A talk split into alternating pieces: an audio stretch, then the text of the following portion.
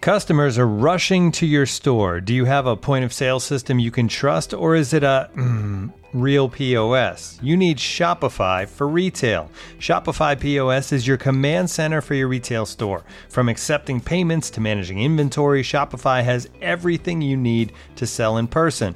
With Shopify, you get a powerhouse selling partner that effortlessly unites your in person and online sales into the one source of truth. Track every sale across your business in one place and know exactly what's in stock.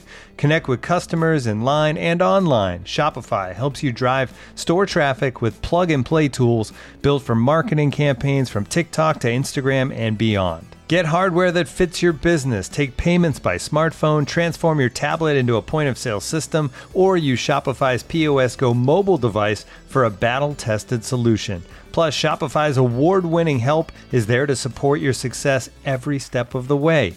Do retail right with Shopify. Sign up for a $1 per month trial period at shopify.com slash the athletic, all lowercase. Go to shopify.com slash the athletic to take your retail business to the next level today. Shopify.com slash the athletic. The Athletic.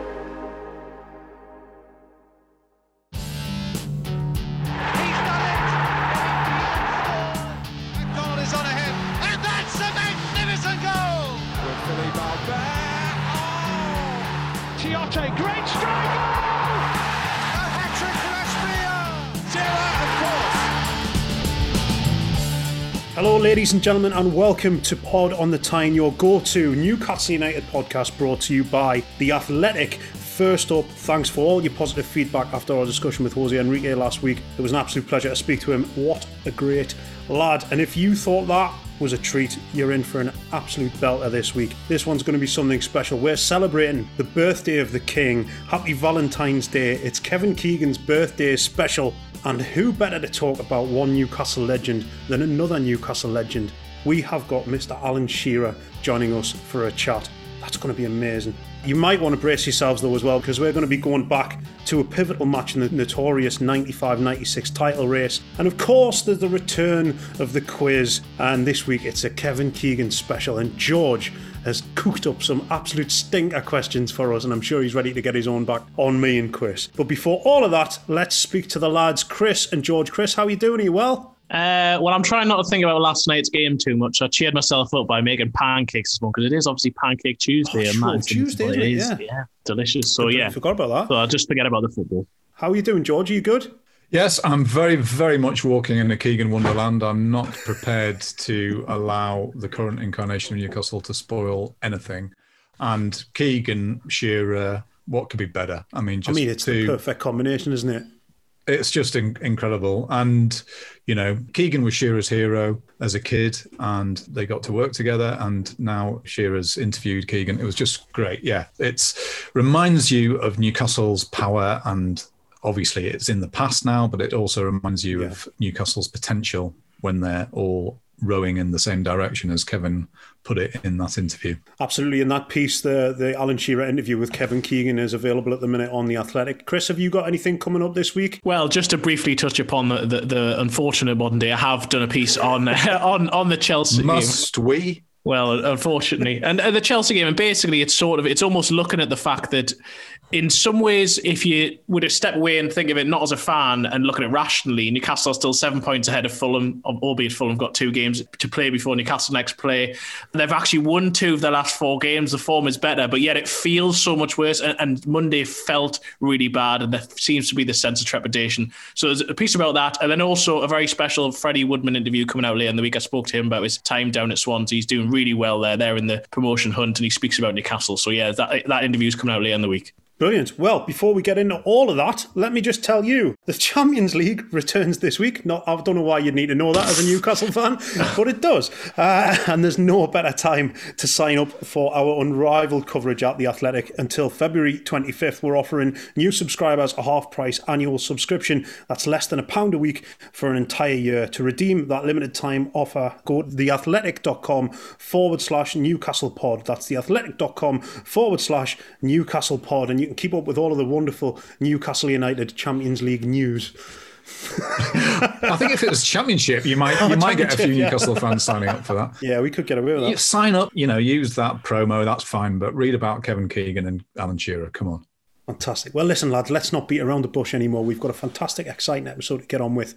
We're going to talk to Alan Shearer now. Come on, let's get on with this. Shearer! It was always going to take something extraordinary to beat Richard Wright today, and there it was. Well, ladies and gentlemen, please be upstanding, put your hands together out there in audio land, and welcome a very, very special guest today. We have got none other than Newcastle legend, Mr. Alan Shearer, joining us. Hello, Alan. How are you doing? I'm very well, thank you. How's everyone? Yeah, we're not bad. George and Chris are here as well, and it's an absolute pleasure to have you on the podcast. Thanks so much for uh, for coming on. I can see their ugly mugs. They look fine yet. Well, I mean, before we get into this, we've got lots to talk about today. We're going to talk about your foundation and also about Kevin Keegan as well. Um, but just before we start, what was all that about last night? The Chelsea game it wasn't great, was it? Um, no, I think that's being polite. it was. Um, I was working on it for uh, Premier League, um, so it was. Uh, yeah, it was poor first half. Showed nothing. Um, didn't ask anything uh, of Chelsea defensively. Um, second half, the intensity improved slightly, but still, um, I thought Chelsea were in cruise control. It, it was a bit like a practice match for them. I thought they never were under any serious threat, and probably a little bit of combination of Newcastle stepping it up a little bit and Chelsea thinking the game was won in the second half, and they just saw the game out. And um, yeah, I thought it was it was poor. Yeah, Steve Bruce said the second half was an improvement, but it, it was very flat, wasn't it? There wasn't really anything there. It was it turned into a bit of a dull affair in that second half. No, um, it was. It, it couldn't be any worse in the first half because it was. Uh, I thought it was. It was dreadful in the uh, in the first half, but it, there was a slight improvement, only slight. I mean, they got higher up the pitch. There was more intensity in their play, um, but only only slightly. We never. I never ever once felt that they could or, or were going to get back into the uh, back into the game. Um, and Callum Wilson's pace and experience and and know-how was sadly missed last night. It's a strange situation where, in the past few weeks, Newcastle have probably played their best football of the season, but they're in 17th place and the league table does not look good. And obviously, Fulham winning their last match, that's a source of concern. Are we worried yet? Should we be worried? Are you worried? Are you concerned about the league position? Um, slightly, um, yeah, slightly concerned. I mean, it, it, Fulham had a great result at Everton, played really well. They might have found a goal scorer, uh, some because that's the one thing that I think that Fulham have been missing. Because when you look at their games, a lot of them uh, have been drawn, um, and you just think with someone who can put the ball on the back of the net, someone who can sniff a chance out from six, seven, eight yards, then they could be a different team. So, from their point of view, very good. Um, but from a Newcastle point of view, no, um, that's not good, particularly when we have injuries ourselves and losing our best player and our, our, our important striker who can put the ball on the back of the net. So, yeah, slightly concerned. Do I think that we will go down? No, I don't. But I'm I'm not sitting comfortable. No. You mentioned Wilson being out, Alan. I mean, last night, Gayle, I don't know whether it was he hasn't played a lot of football, whether the role was slightly different, didn't suit him, but he didn't look particularly comfortable for, for most of last night. What what do you think is the answer? Because obviously Newcastle don't have a leg for leg replacement for Callum Wilson. What, what how do you think they can try and compensate for what is going to be two months without the best player? Yeah, well, if you look at the, the, the system change that is, that Newcastle have had over the past few games, it's it's playing with two split strikers, and obviously Almiron uh, in behind, and at times even Callum Wilson finds himself on the right hand side and having to uh, having to track back a bit when uh, when he was playing. But certainly that last night didn't suit Dwight Gayle. I mean, Dwight Gayle is a striker who wants to get in and around the six yard box. Um, it would probably be slightly harsh to judge him on last night's performance because it'll be slightly easier and slightly better for him and the team, I think, if they were to play at home against a lesser team. Um, perhaps against Wolves would be a better barometer to judge him on. Um, but no, that role last night didn't suit him. And Newcastle just didn't look comfortable in it because they never really got started, never really got going. You never seen you never seen the intent. You never seen Newcastle go after uh, Chelsea like you have in the in the past two or three games. Alan, just before we go any further, I just want to check: is George's Zoom background really upsetting you or putting you off in any way? Or because I'll be honest, it's freaking me out a little bit. that's my last ever kick of a football. That picture behind George in my professional career. Yeah, that's my goal at uh, at Sunderland, my penalty. And that will taste very nice indeed. I never kicked another football after that. Oh wow! Well, thanks. Great picture, George. Don't let them bully you. oh, fantastic. Well, Alan, I want to move on a little bit now. I want to talk to you a little bit about the, the foundation, about the Alan Shearer Foundation, about the fantastic work you're doing, and also you've got a, an amazing competition raffle going on at the minute as well. What, what what's new with the foundation what's happening at the moment? Well, like all charities, um, nothing is is the answer. Nothing's going on at all. We're uh, we're still busy funding the people that live in there. Unfortunately, the centre side of it is uh, is shut down. The activity centre because people can't go, and the only people that can use it are the residents in there. Uh, unfortunately, but um, yeah, we've not been able to raise any funds for the last twelve months because of obvious reasons. Exactly the same as every other charity, I, uh, I suppose. So I thought, well, how can I help? Um, and I thought the easiest and quickest and best way to help would be to try and give a, a, a, good, a decent prize away. So, so I looked around them. As as you may know, I've got uh, plenty of tops and boots and what have you um, from over the years that that mean a lot to me and there are some very special ones. I just thought that giving one of those away, um, it would help try and raise a much needed funds and that we could give to the foundation because for that uh, activity centre to be given away for free, that costs us uh, around 250 grand a year. So we need the funds, um, and I, uh, I, I asked my kids if they would if they would mind I give that uh, that top away the my 250th Premier League goal and the boots and the armband that I scored against Man City back in 2005 February 2005 and they very kindly agreed. So we put it up for a prize draw. I mean, the, the decision then was, I mean, what can we put it up for? Is it five pound, ten pound, twenty pound? I mean, so we decided on ten pound. We I understand it's a lot of money, but goodness me, the response has just been phenomenal. I mean, the last time I looked, I think it was 109,000 pounds, and we've got another six days to go, I think, um, which has just been. I mean, the response has been phenomenal, uh, and I'll. Whoever wins it, i have I've got nothing to do with the draw um, because I know plenty of my friends have, um, have bought tickets as well. So I said I want nothing to do with it. So someone will do the draw, and then I'll um, I'll either present the uh, the top and the boots to someone at my centre if they can make it up there when we're allowed to, or I can get it posted to them, and I'll do a Zoom call with them and and thank everyone for their support. Yeah. So tell, firstly, you should tell us how people can enter that draw. Yeah, they can enter George Thanks by going on to my social media channels, uh, Twitter and Instagram at Alan Shearer, and there's there's a link there that will take you uh, that will take you to it. You'll be able to see how much we've raised so far. You'll you'll also be able to see the uh, the great work the Alan Shearer Foundation does. I mean, you know as well as I do that I had my testimonial in. Um, in 2006, and we raised around about 1.6 million pounds from that game. I mean, the easy part was was giving the money away. I was never ever going to keep that money, but the hard part was deciding who I could give it to because there is no such thing as a bad charity. Uh, and we we sort of set the, the vast majority or, or, or, most of it was was given to set up this uh, this centre and, and my foundation.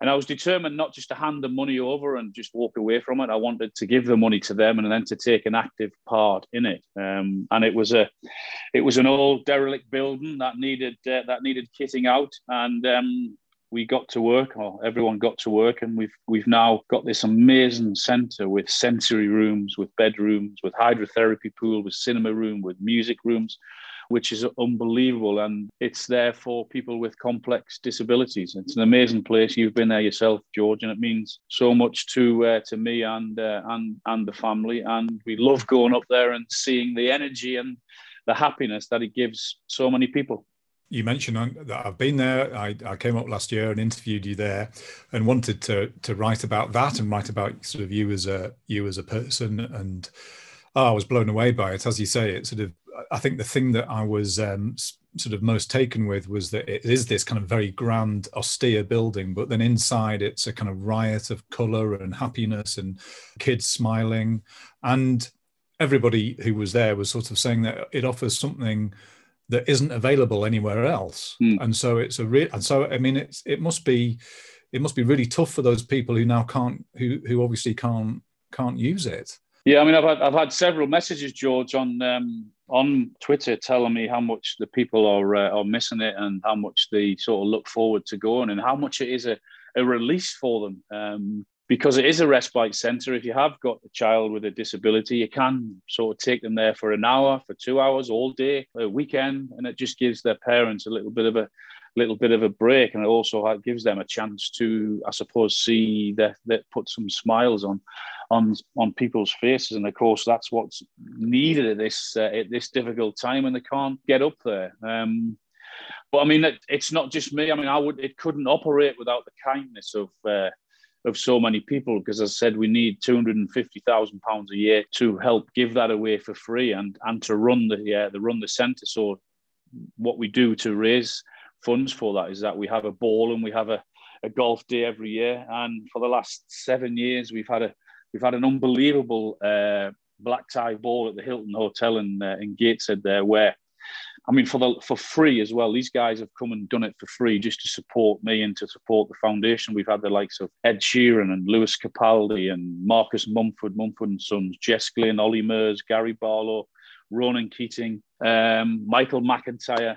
All these guys have come and performed for us uh, for nothing, and that's where we get the vast majority of our funds. But of course, we've not been able to do that the last twelve months, and hence we are here with with me giving my top and my uh, my boots away, and it'll go a long way to uh, to help and fund it for the next twelve months. I think when you when you list out those names, it's very very sort of you know they're very famous people, and it's a, your ball is a amazing sort of night, but again, I think the thing about the foundation is just sort of how democratic it is and how it's sort of open to everybody. The people who go there, they don't pay anything. And I think the other thing that, you know, without sort of embarrassing you, well, I'll embarrass you a little bit, so I don't really care, was that sort of was was how when you walked through the door, everybody knew who you were. I mean, I, so in other words, it doesn't matter if you never ever went to visit it, but you you raise money for it. But you walk through the door and you were immediately recognized by everybody, and you go there sort of every three or four weeks when it's open and it's become a sort of huge passion for you. And i think you said you said at the time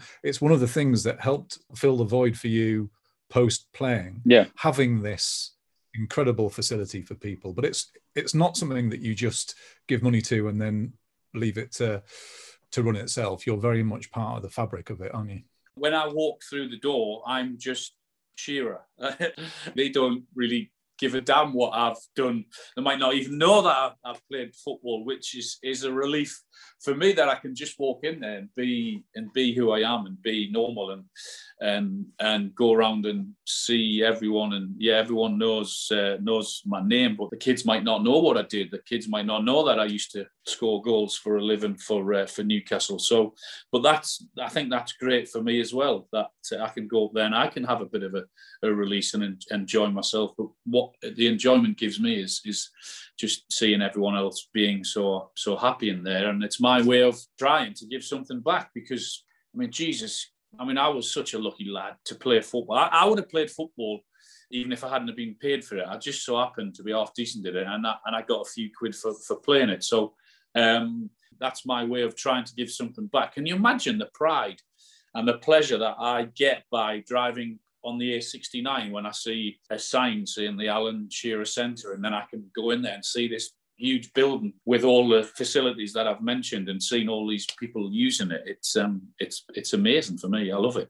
It's incredible, and it's it's clear that you're very emotionally and personally invested in this, and it's it's not just a thing to stick the Alan Shearer name on it. It's very much a, uh, you know, it's a it's an amazing place, uh, and like you say, I, I always get that when I drive past that sign on the A69 and see it, and I think, oh, the Alan Shearer Foundation, that's fantastic. It's it must make you feel amazing. Yeah, it does. I'm very, uh, I'm very, very proud of it. As I said, it's it's a great place. All the staff that run it are all dedicated, and and, uh, and and, and look forward to going there and enjoy. I think that's important. Also, you've got to enjoy going into uh, into into your uh, it's their job.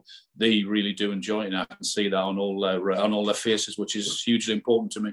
Fantastic stuff. Well, we're going to move on a little bit now, and we're going to talk about uh, the main man himself. It's been his birthday on Valentine's Day Mr. Kevin Keegan. Uh, we want to spend a little bit of time talking to you about him. And I've read the interview that you did with him recently, um, and it, it, was a wonderful, wonderful read. And it got a fantastic response on social media over the weekend. And a lot of Newcastle fans were actually quite emotional reading that. What was it like for you speaking to Kevin after all this time?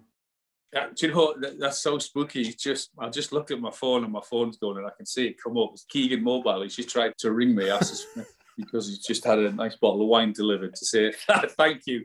Um, ah, yeah, I mean, he was he was um, he was my hero. I, I went to watch uh, I went to watch Kevin as a an 11 year old when he made his debut in 1982. It was wasn't it against QPR as a as a player, um, and I was like all the other thousands of kids who used to follow him around. I was the Pied Piper. So to to watch him, then I, I wanted to be in his boots uh, I wanted to be that iconic figure that that once ran on to to uh, to St James's Park and was was adored by the fans. I wanted that feeling. I wanted what he had, and that sort of helped drive me uh, to try and be a professional footballer. Uh, everyone's got heroes. Everyone's got idols. He was mine. I was lucky enough to to go to one of his old Blue Star soccer days that they did, the brewery did back then, and that was it. That uh, I just I loved Newcastle. I stood on the Gallowgate as a kid, so to go and watch him, and then to watch him do what he did as a manager, and then to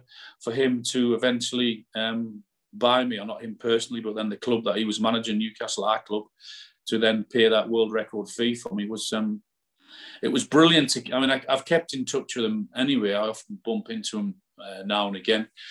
Um, the thing that everyone will say about Kevin Keegan, whether you speak to him now or whether you speak to him 20, 30, 40 years ago, the thing that everyone will say is, is how passionate he is, how enthusiastic he is, how much time he'll give people. I mean, that's never changed. That that was when I went to see him when I was a 12 and 13 year old. He sat down and signed as many autographs as he wanted. I mean, he must have been fed up with me as a kid because I used to go to the training ground. I used to go to the ground. I was one of these kids that I used to hang around. I used to stand outside my my school gates and wait for him to drive past Gosforth High Street in his uh, in his Jaguar. Um, so he, he must have thought I was a stalker or a pest or something. but I just that's how what's that's that's what I thought of him. Um, Fantastic. And he just has so much passion for football. And and the biggest thing is he gets it. He gets what fans want. He gets what people want. Um, and that's what he gave to Newcastle.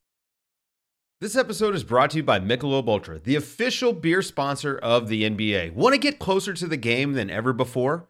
Michelob Ultra Courtside is giving fans the chance to win exclusive NBA prizes and experiences like official gear, courtside seats to an NBA game, and more.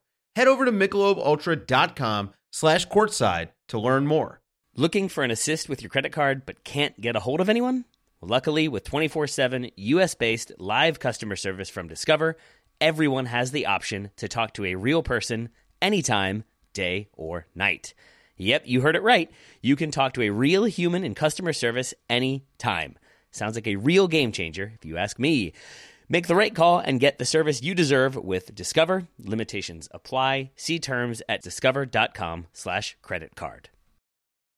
I was very, very lucky. I'm a very, very lucky lad because I got to listen to their Alan's conversation with Kevin last week and you know, I think I said it was the most enjoyable 90 minutes I've had for a for a very very long time. Hearing two of the sort of biggest icons in Newcastle's history chatting away with each other, I would have been happy if that had lasted forever. Um, I mean, I was a fan when Keegan was manager the first time and went down to Maiden Castle and was one of those thousands of people outside the training ground. I mean, I think the thing to remember is it's that great reminder of how powerful a successful Newcastle can be and how good that team was. And I know you only worked with him for a short period of time, Alan, but that was Newcastle absolutely at its peak, wasn't it? Yeah, I mean, I used to go. I used to when I was with Blackburn. I used to go away with England, and a couple of the Newcastle lads were there, Rob Lee and what have you, and they used to tell me about the training sessions, how many thousands of fans used to go to their training sessions. And I, I, I showed you at George, didn't I, the other day about the yeah. There was I dug a picture out of thousands of people at Durham at the training ground. I mean, there were 10, 15 deep halfway around the pitch. And, and I just thought, mm, I don't know. But then I, I signed for Newcastle. And then became part of that. And I just thought, my God, it was like, it, I mean, you obviously couldn't do it now for security reasons, but that was just Kevin. That was him wanting to engage with the fans, wanting the fans to be part of the club, and it was it was an unreal experience. I promise. I mean, driving into training every day and seeing thousands of people, I used to think to myself, well, why why aren't all these people and kids at school or at work? And they used to come and watch this. And and Kevin's training sessions were always fun. Were always five or six asides, and I mean, it must have been brilliant for the fans to come in to uh, to be part of that. It was, yeah. I used to, I used to go down in school holidays occasionally with. Uh, I recognise your face. You were a pest like I was to Keegan, weren't you, with all the autographs all the time? Absolutely, yeah. Never stopped. Alan, I just wanted to ask you about coming back to Newcastle. Obviously, it was your club, and you said you stood on the on the Gallowgate, and and, and there was that emotional connection. But what what role did, did did Kevin Keegan really have in that? How influential was he in helping you make that decision? Because obviously Manchester United were interested in you as well. He, he, was the world record transfer fee. You won the best strikers in the world at the time. What? How influential was Kevin? No, he was the best striker in the world. Uh, My apologies. Yes. well said, George. Um, yeah, I mean, I didn't sign for Kevin Keegan. I signed for Newcastle, uh, and I think that's always important when someone is making that decision. Uh, but yeah, he was. I mean, I go back to all the things about him being passionate, him being enthusiastic. It was, it was blatantly obvious how much he loved Newcastle, uh, how much he wanted to be a success and and go on and and win things. Uh, and all of that came across in the meeting. I saw both him and uh, Sir Alex on the same day in the same house. The Newcastle contingent came in the morning. Um, you could see them coming all in their blacked out cars and pulling into the drive, and it was like a presidential thing. It was. It was unbelievable. um, Douglas and Freddie and, uh, the guys from the brewery and, and Kevin, what have you. Um, we were in actually in David Platt's mother-in-law's house uh, in Cheshire. Wow. And then um, talks had, had, gone great, and then I saw Alex in the uh, in the afternoon, and I sort of went. I went home, and um, I said, I said to the missus, I said, uh, I think I'm going to go to Man United. I think I've made my mind up. Uh, I'm not certain yet, but I'm going to give it a few days. And then I got a call a couple of days later off Kevin. Said, can I have another meeting with you? Can I have another um, another half an hour with you? He said the team are due to fly out to the Far East on a pre-season trip uh, but I'd like another half an hour with you. So I said, yeah, of course. And I was still, I still hadn't made my mind up. I was back to being 50-50 then, whether it was Newcastle or, or Man United. And I just sat down with Kevin again and all the memories of me and the Gallowgate sort, sort of came flooding back. Um, and I, I, I, believe it or not, of all places, I went to uh, I went to meet him in uh, in in Manchester, just near Manchester Airport, because he was going to fly straight out to the uh, to the Far East. And I thought, you know what? I'm going to sign for Newcastle. My mind's made up. That's it. I'm going home. I can't let this opportunity go. It's always been my dream to go back home. Um, and that was it. I rang the missus up and I said, I'm at Manchester Airport. I'm going to sign for Newcastle. Can you pack me a bag? You're going to have to send it in a taxi because I lived in Formby, which is near Liverpool. I said, uh, I need a bag. I'm going to be away for about 10 days. You're going to have to either you bring it or put it in the taxi.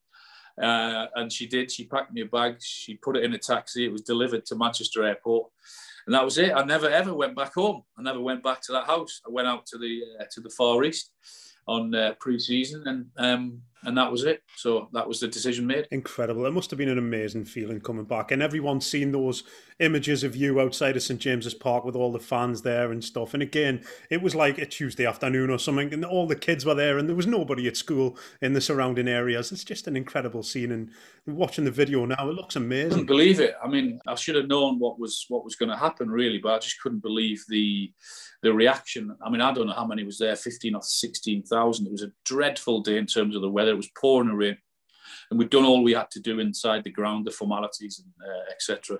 Uh, and then the unveiling, it was at the back of the uh, of the Leazes end on the corner, wasn't it? We were just looking over over the uh, over the car park. There'd been a stand built and what have you. But then, I, and I walked out into this sea of black and white cheering fans, and, and again I thought, oh, gee, this. I, I don't know whether it was a school day or not. I can't remember, but. Um, I mean, there was the, the response and it was just amazing. Then I knew then I'd done the right thing. And it was it was an astonishing spell that. I mean, it was the end of it really for you, but Kevin had been responsible along with Sir John and the others really just completely and utterly reshaping the team and the club playing that extraordinary football and you know you said you say very eloquently in that in the interview that without him you know the modern newcastle just wouldn't exist and you know for all that there's been a very sort of you know bitter sort of fallout between him and the and the current regime his place in history should be marked at Newcastle, shouldn't it? I mean, I know he wouldn't accept it. He made that point himself, but we should be able to sort of celebrate his contribution to Newcastle in the same way that we can see your contribution there with your statue, the way we can see Sir Bobby recognise Jackie Milburn as well. He should have some sort of permanent memorial. Sounds like he yeah. passed away, but you know, I mean? without doubt, he should have a stand named after him, or a statue, or or, or something that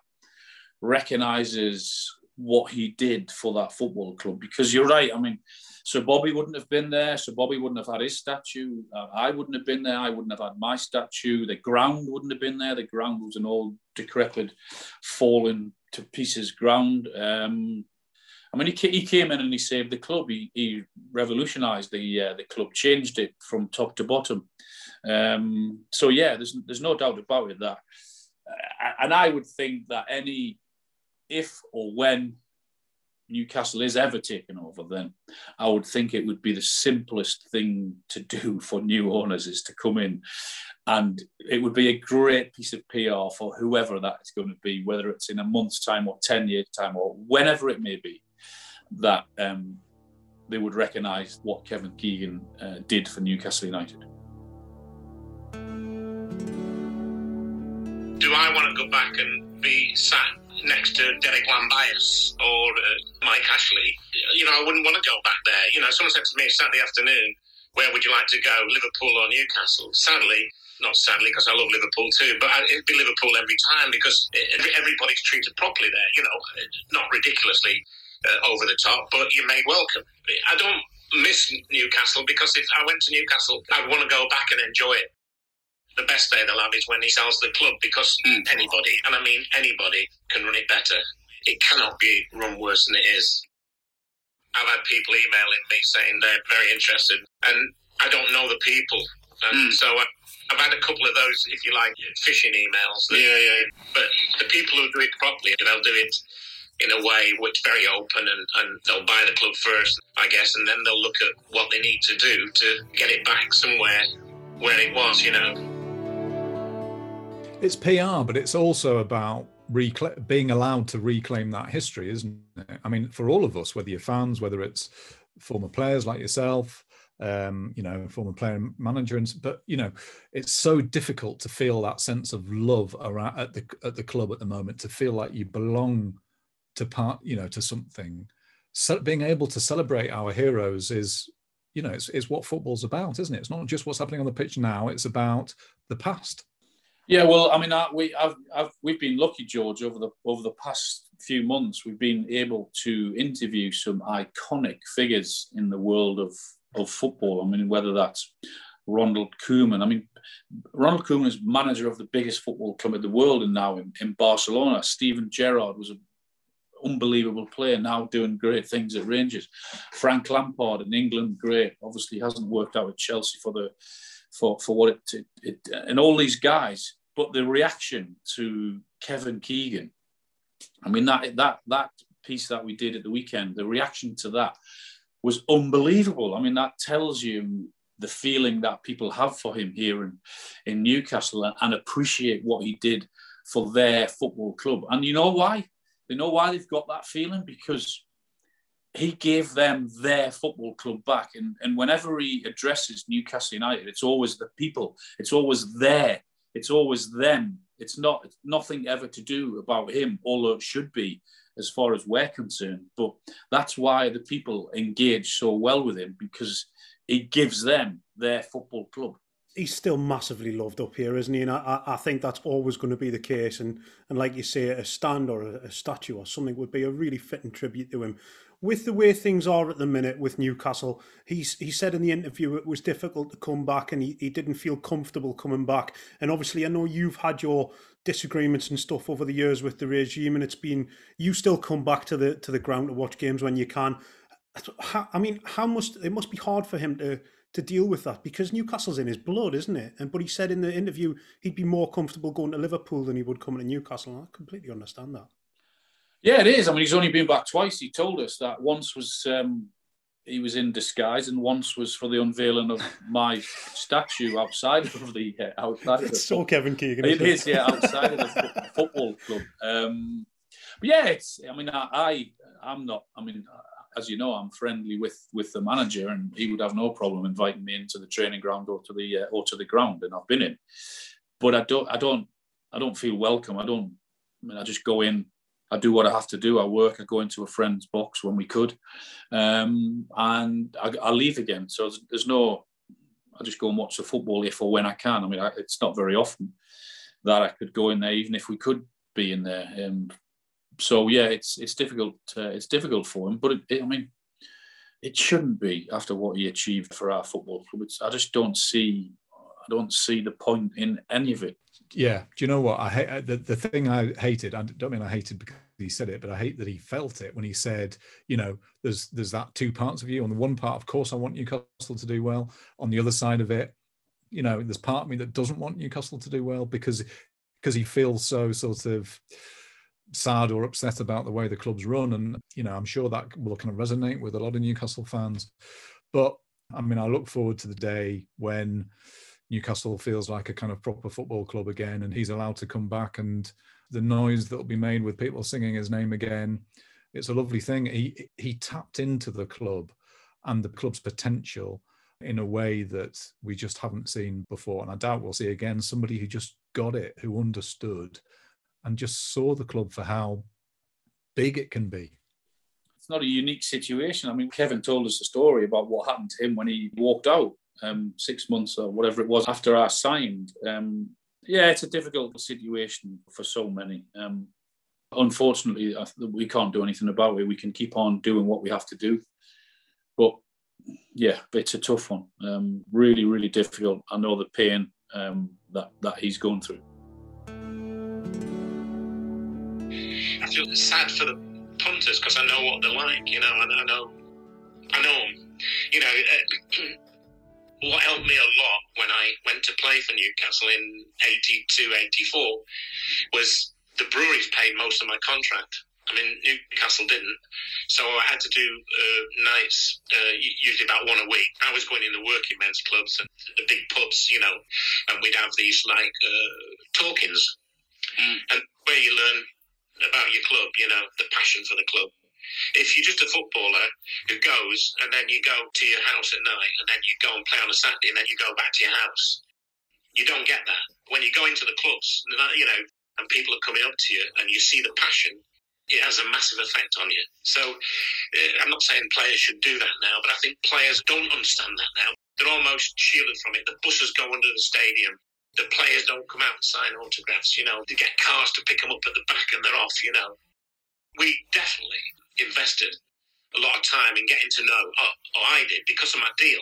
It was forced on me, really. So I'm not being clever when I say that. But it gave me a, a wow, you know. Because mm. I never had that at Liverpool or Hamburg. You know, I never went and really had a massive mix with the supporters. But in Newcastle, I did. So you get to know what they're like and you know what they want. They don't mind you losing 3 2 if it's a great game, but they don't want to see a nil nil. It's a strange thing to say, but and that's probably why we didn't win the league.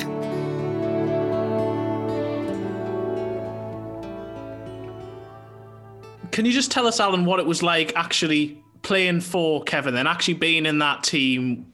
Obviously, the, the, the brilliant players that there were, the, the likes of David Ginola, you and Les Ferdinand up front. Did it click straight away? Was it different to what you'd experienced before? What, what was it that he said to you before he went out on the pitch? Um, go and win.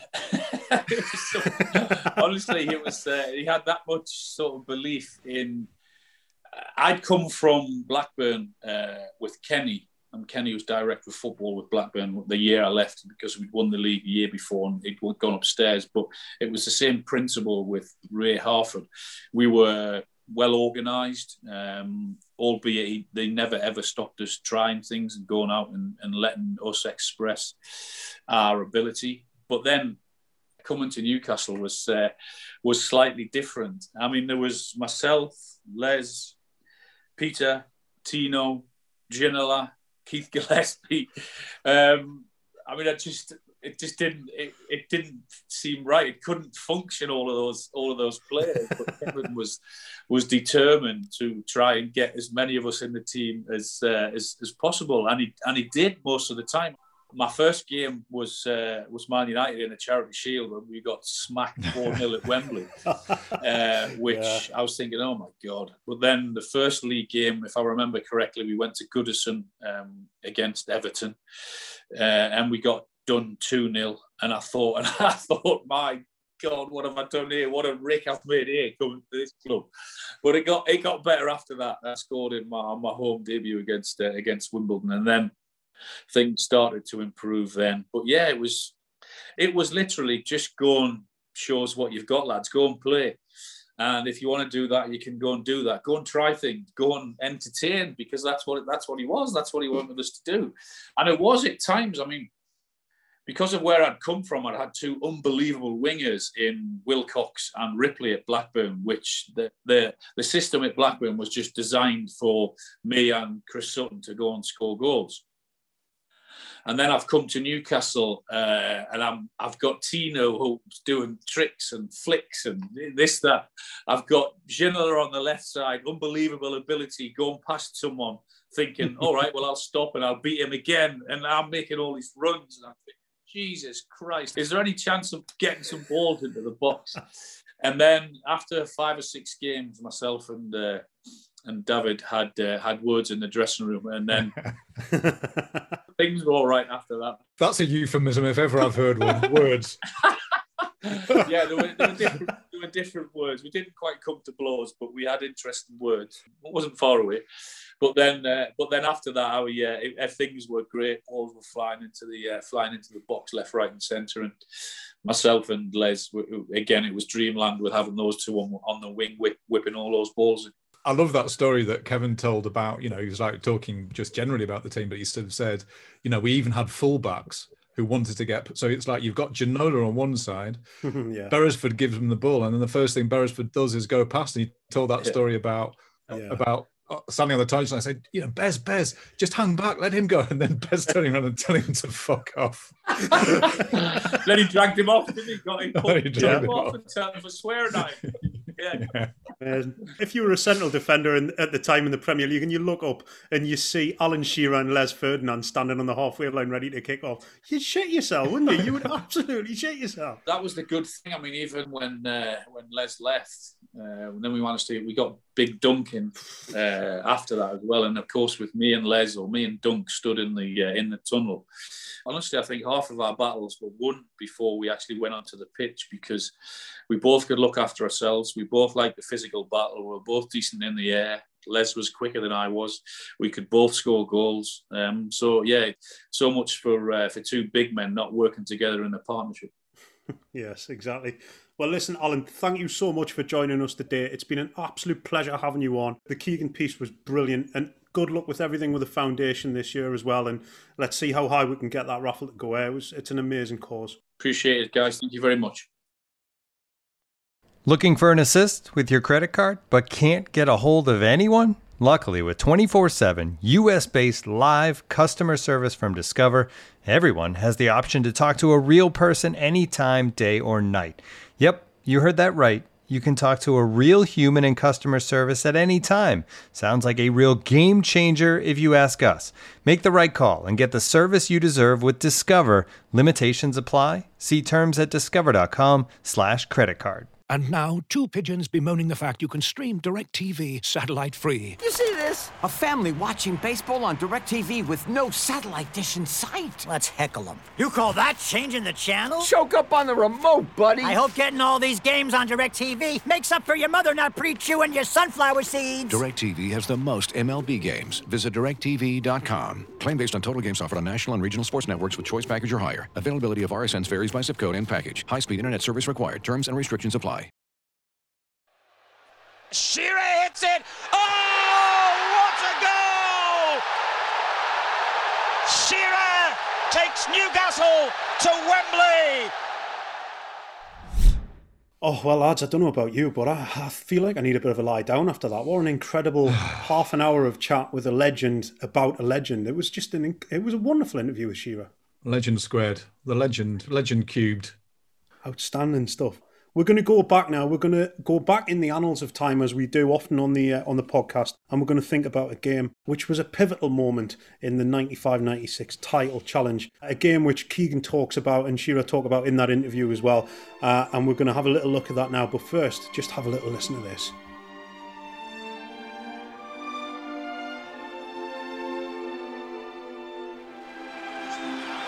The great sporting arena of St James's Park plays host to a game that is certainly going to shape the destiny of the 1995-96 Premiership title. Man United at home was the turning point because we absolutely battered them. Ferdinand has made the run.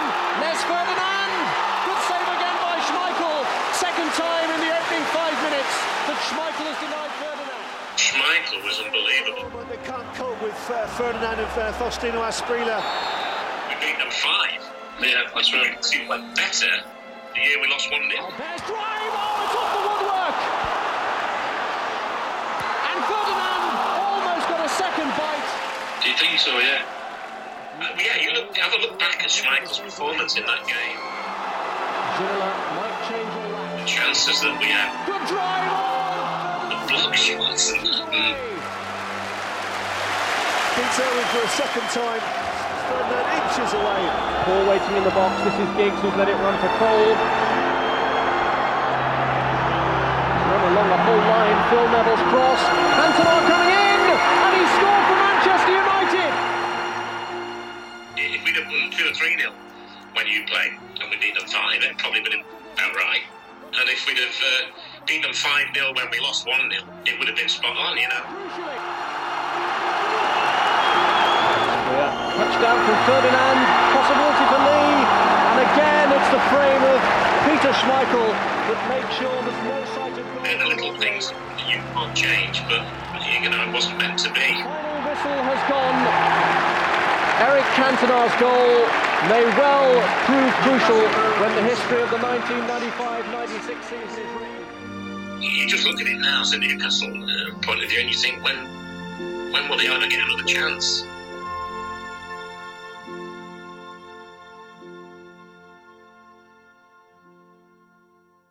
Wiping away a single saline tear trickling down my cheek. Oh my god! Oh my god! Cheers, cheers, man.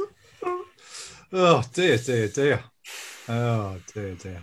Wow. It does Um, enough stir some memories up listening to that, doesn't it? I mean, along with Keegan's uh, input there as well. God Almighty, how close we came! How close we came! And that game itself was just. It was it was the turning point, wasn't it? It was a phenomenal game. I mean, I'm still staggered to hear him say that it could have been 5 0, but I, I was there. I was in the stand. I was in what was my season ticket at the time in the Gallowgate end watching it, and it was just absolutely extraordinary. It was just wave after wave after wave after wave of Newcastle attack. And it was like, no, we're going to win, we're going to win. Yeah. And then I sort of have that dim memory of the, of at some point in that game, that it's like it's, it's we're not going to win. It's like it's go- this is going to be one of those. One of those this is days, going to yeah. be one of those games. And Schmeichel was astonishing. I think that is the best goalkeeping performance in terms of like a whole game that I've ever seen. And yeah, leaving with that just sense of emptiness because Cantona got that goal. And I mean, you have to remember though, I mean, it's it's a very Newcastle story, this for us, for obvious reasons. Yeah. But Manchester United were astonishing in the second half of that season. They were relentless, weren't they? They were absolutely relentless. I've got their fixtures in front of me now, and from the 16th of January on, it's just win, win, win, win, win, win, win, win, win. Lots of them was so one many 0 Cantona, 70th towards the minute end, yeah. as well. Yeah. In the last few games, and Peter Schmeichel, man of the match, more Yeah. often than not as well. But uh, I remember that game vividly because I wasn't, I wasn't there actually. I was only, uh, I would only been 14 at the time. I wasn't at the game. Um, I was listening to that in my bedroom in, in the little council house in Jarrow. And when Cantona scored that goal, I kicked the bed next to me very hard and really hurt my foot. And I'm, I must have effed and jeffed for about 20 minutes to the point when my mum came upstairs and was like, Are you okay? What's going on? And I was, uh, uh, uh, you know, and a typical teenage overreaction. But I still feel it now. I still feel that emotion. It was just, it was heartbreak, wasn't it, Chris? Well, it's slightly different for me because I was actually four years old at the time, so I Oh, don't. well. so just to make George feel even older than he is. Um, So you were just, you had porridge down your front. So just getting my- ready for bed. So it's strange because I know, and obviously I've grown up and I've watched the game, and it, it, it's almost it, it's it's strange when I talk about the the sort of that season because. I, I did live it in the sense that I, was alive, but I was I, I wasn't really aware of what was going on, and so I've I've grown up and then learned about it afterwards and watched the games afterwards and seen it back. But that is the one where I know that, there's the famous four three at Liverpool, but that is the one where it just felt that it's just not going to be. It wasn't going to be that year because that was the game where you thought if they'd won, if they'd won that, the position they'd been in, it would have stunted uh, Manchester United's momentum. It would have picked Newcastle's momentum up again at a crucial time. But instead, it confirmed that change in momentum that they'd been, and so. Yeah, it's it's it's strange because it's it's it's nostalgic for me, but not in the sense that I actually lived it. It- It's nostalgic for me in the sense that I got brought up in all of that, and then have subsequently learned about it. It's it's interesting, isn't it, George? Because we've a lot of the times on these archive sections that we've done, we've looked back at a at a, a high point or a good moment, something that's been uh, a moment of joy. But this is very much the opposite of that. But it is important to reflect on these moments in the club's history because they are huge moments, aren't they? Oh yeah, and in some ways, this this actually was the high point of Keegan's Newcastle. I would say in that you know in terms of that performance, you're playing against your rivals for the league, and this wasn't Newcastle getting a spawny uh, victory against them, defending for 90 minutes. It was wave after wave It after was. wave of Newcastle attacks, and Keegan is right when he says that Newcastle battered Man U that night. They did, they, absolutely did. But the scoreline tells a very different story. I'll read the team out. Srnicek, Barton, Albert, Howie, Beresford, Batty, Ginola, Lee, Asprilla, Beardsley, Ferdinand. And one of the questions that Shearer asked uh, Kevin in that interview was about, he says, you know, when you watch Man City, you must see parallels in the way they play. Keegan didn't really answer this, but he was talking about, you know, those defenders being comfortable on the ball. I mean, Philippe Albert wanted the ball. He wanted to be on the ball. Steve Howie, you know, an up classy centre half. They were all comfortable with the football. And, you know, we make jokes about the current team, sort of the football being their enemy. It was the absolute opposite. They they adored the ball. And the clip we've just heard is kind of OTT in the sense of that sort of sad music that goes with it. But it was such a vibrant night that night Yeah. because Newcastle were the kings. They were the kings, and it was it was a dreadful result, but some performance, some performance.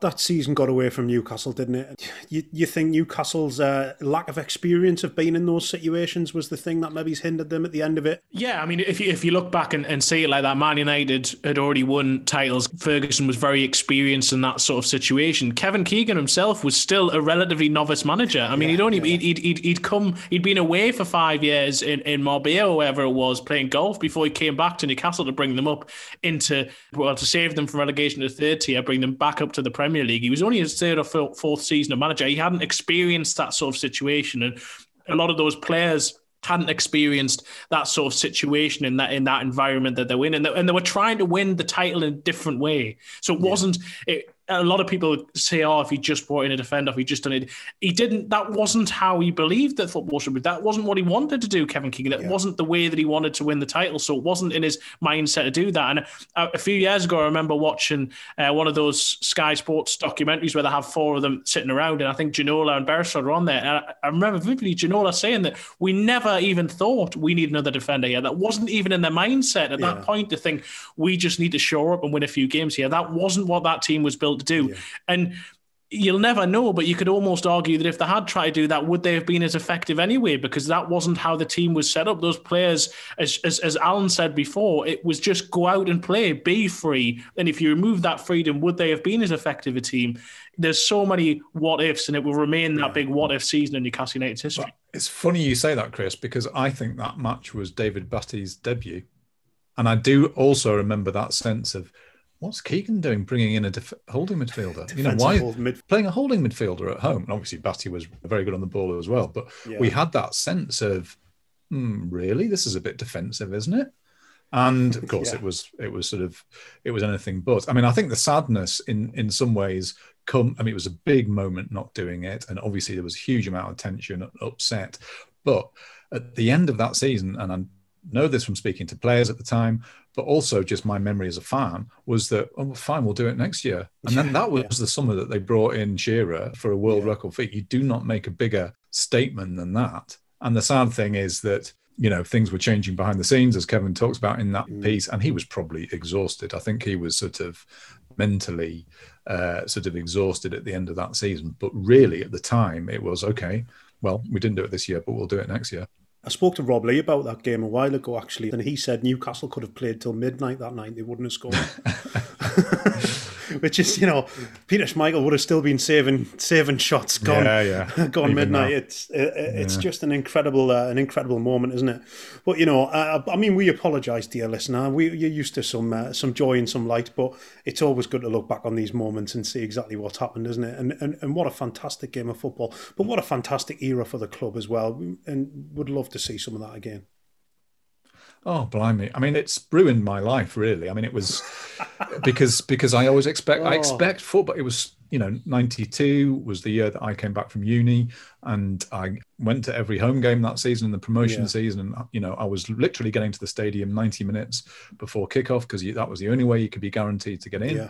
And and then got a half season ticket halfway through, and I will always relate football back to that mm-hmm. season and then the first couple of years back in the Premier League. To me, that is what football is, and to me, that's what Newcastle is. And so, you know, for young kids who are only sort of familiar with Mike Ashley's version of Newcastle, I'm sure they get sick to death of hearing old bastards like me talk about that. But it's that is what I think Newcastle as a city should feel like on a Saturday Yeah. night, and it's how the team can be and should be, and so it's ruined football forever.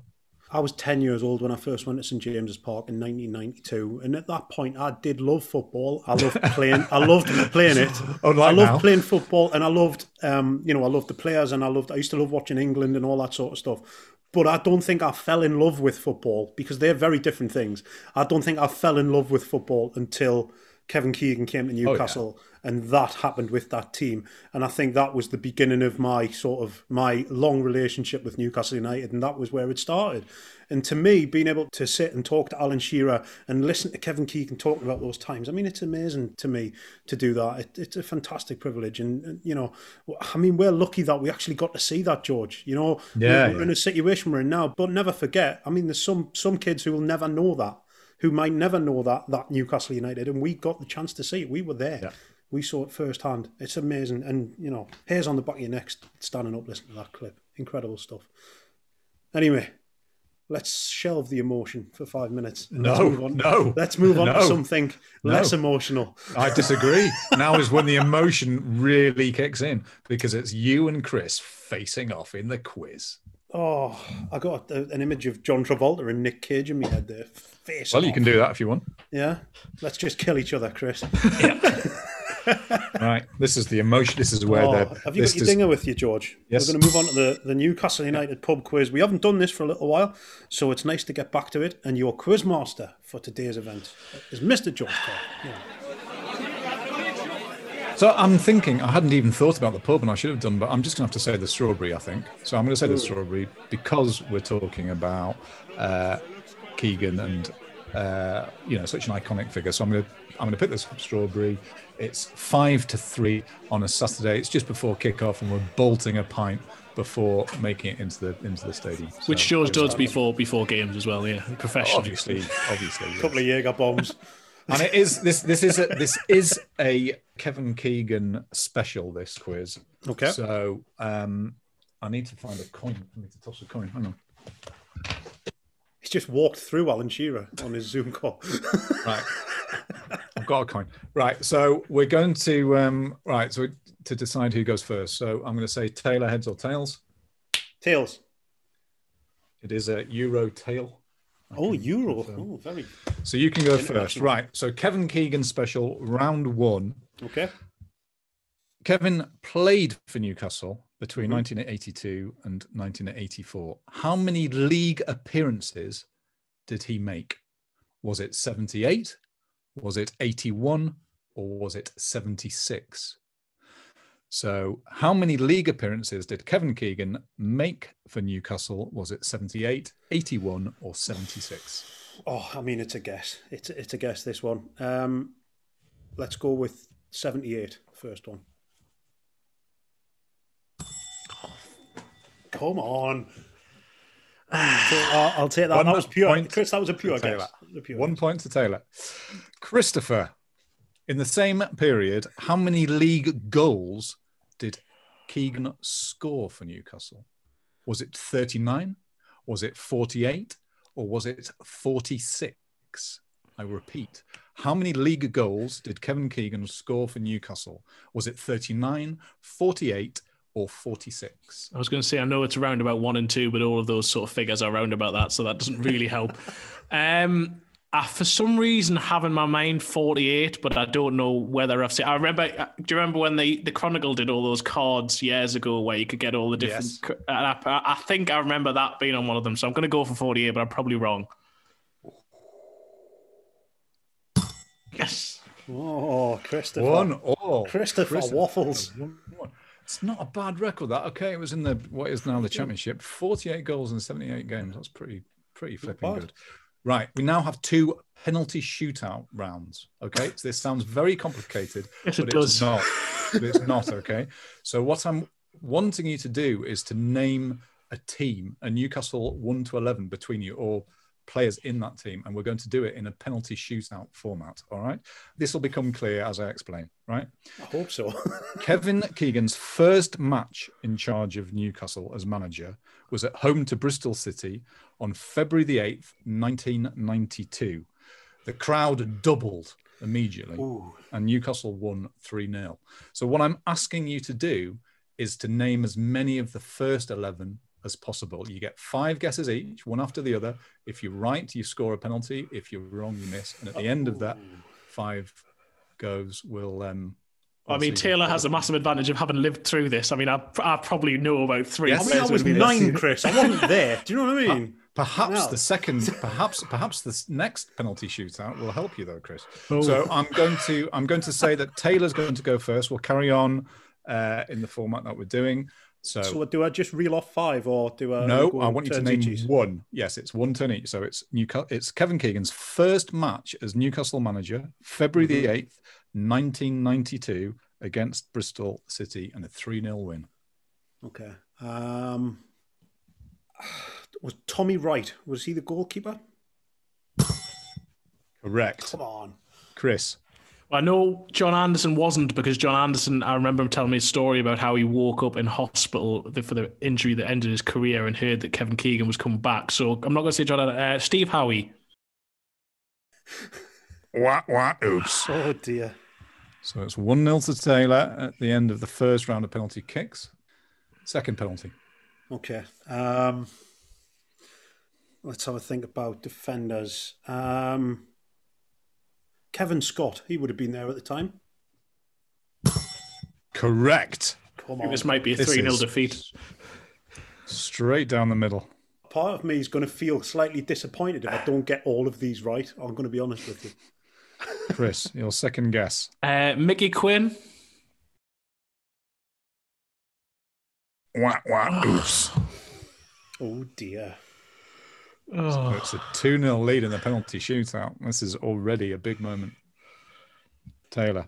Um, I believe a very young Steve Watson would have been there. Get in. Come on, Absolutely extraordinary. To the keeper's right. Keeper doesn't even get a hand to that. Yes. Um, Come on, think of a forward.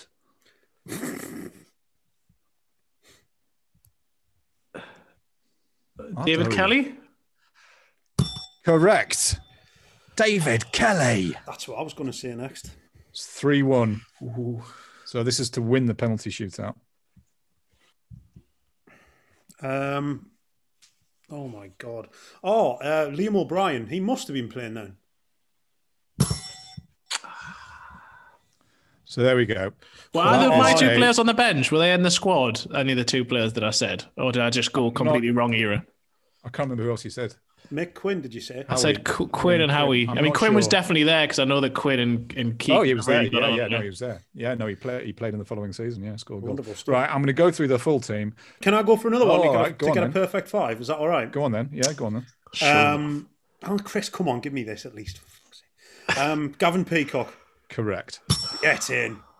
Stitch Yeah. that waffles. Yeah, Tommy Having Wright, Ray pipe and smoke Ranson, uh, Alan Neilson, Kevin Scott, Mark Stimson, Steve Watson, Kevin Brock, Liam O'Brien, Gavin Kevin Peacock, Brock.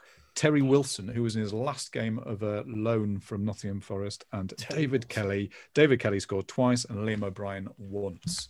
David So- Kelly was the first Newcastle player I ever met. He was a great- what a great player outside he of a outside of a game. Is that why he left? Shut up, Chris. This is taking forever. Bitter but little man. Come on, we're moving on. We're moving on. It's 2 1 to Taylor. So the second penalty shootout. Kevin Keegan's second spell as Newcastle manager ended with a 3 0 defeat at Arsenal on August the 30th, 2008. So I want you to name me the Newcastle team from that day. And Chris, you can go first this time. It was a 3 0 defeat at Arsenal. Shay Given. Correct. Taylor. Um. Uh, oh, Jose Enrique. Just drop your microphone. Correct. Yes. One all. Chris. Um, Michael Owen. Oh, I mean, Dinger's lost it. Ding. Oh, we can do tablets for that, George. We've got we can- we can sort that out for you. Correct.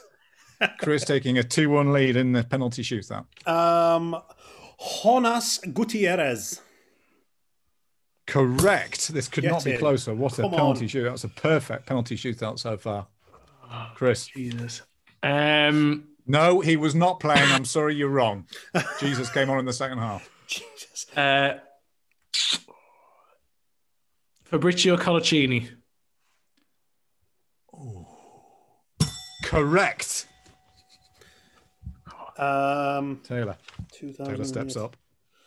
Oh, stepping Shola Ameobi. Surely, Shola Ameobi would- must be Surely one Shola. Correct. Get in. Come on, Three Chris. all. Wow. How are you, Uh, Christopher? Attention.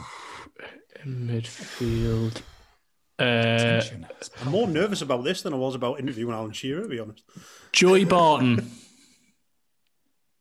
Joey Barton. Wah, wah. Oops. He, might, he, he may well have been. Was he in prison then? I don't know. I don't know. so Taylor, it's a Doing a crucial 10 moment. stretch. It's a crucial moment here. Uh, if I get this right, do I win? No. No. Right. Um. Oh God. Um. I have to hurry you. Oh shit! Yeah, I know you are. I know. I'm sorry. Um. Steven Taylor. Steven Taylor is correct. So, Chris, you've got to score to stay in this penalty shootout. You've got to score. There's no alternative. Well, there is. There's losing. Uh, so I've already gone through the centre back. So Chris, who's there's right not many back? options left, Chris. I'll Um, be honest with you. It's, this is difficult now. Habib Beye. That is a great answer, and you get a ding for that. Mother. So, this is to win it, Taylor. I'm very impressed. Hmm. This is to win it, to win the quiz, and to win the penalty I shootout. to remember win the who's whole- already been said. it's to win the whole thing. Well, I'll tell you. Enrique, Given, Gutierrez, Owen, Shola, Coloccini, Taylor, and Habib Beye are the correct answers so far. Oh God. Um. No, it was too late. Charles N'Zogbia. It was too late for Charles N'Zogbia, wasn't it? He was gone by then. Oh no, because he No, went with he went Insomnia. So, so it was Insomnia from yeah, uh, Charles N'Zogbia. Charles N'Zogbia Charles for the penalty Zogbia. shootout. For the quiz itself, Correct. this week's winner. Yes. Wow. Wow. Good That was a good. I that was a good performance. That Tim. I'll, gi- I'll give you that take- one. I'm, I'm- not. I'm, I'm not very quite as bitter. Oh, Proud he's got five for out. that. Well, he would have had five out of five if the first one had counted as a five. Oh, but Christopher I mean, Waffles. that- extraordinary stuff. Oh, beautiful, beautiful. Extraordinary stuff. Good I mean, quiz. it Good quiz. It was a good I'm quiz. It lasted too long. I apologize. It did last too long, but I'm sure we can we can do something about that in post, can't we, chaps? we can just edit it out completely. Yeah, just edit the whole thing. That was good. Oh, great questions though, George. Wonderful. Thank you. I like the Lovely penalty stuff. shootout format. Well, listen, lads, it's been brilliant today. I've really enjoyed this, and we've had a wonderful, wonderful afternoon talking to Alan Shearer about Kevin Keegan, and I never thought I'd ever get to say that, but it's been absolutely magnificent. Um, thank you so much, chaps, for your time, George and Chris, and uh, we're going to speak to you very, very soon on Pot of the Time. Look after yourselves. Make sure you get on the website, theathletic.com forward slash Newcastle pod, and check out that interview with Kevin Keegan uh, by Alan Shearer. It's a wonderful, wonderful read. Thanks very much. Bye bye.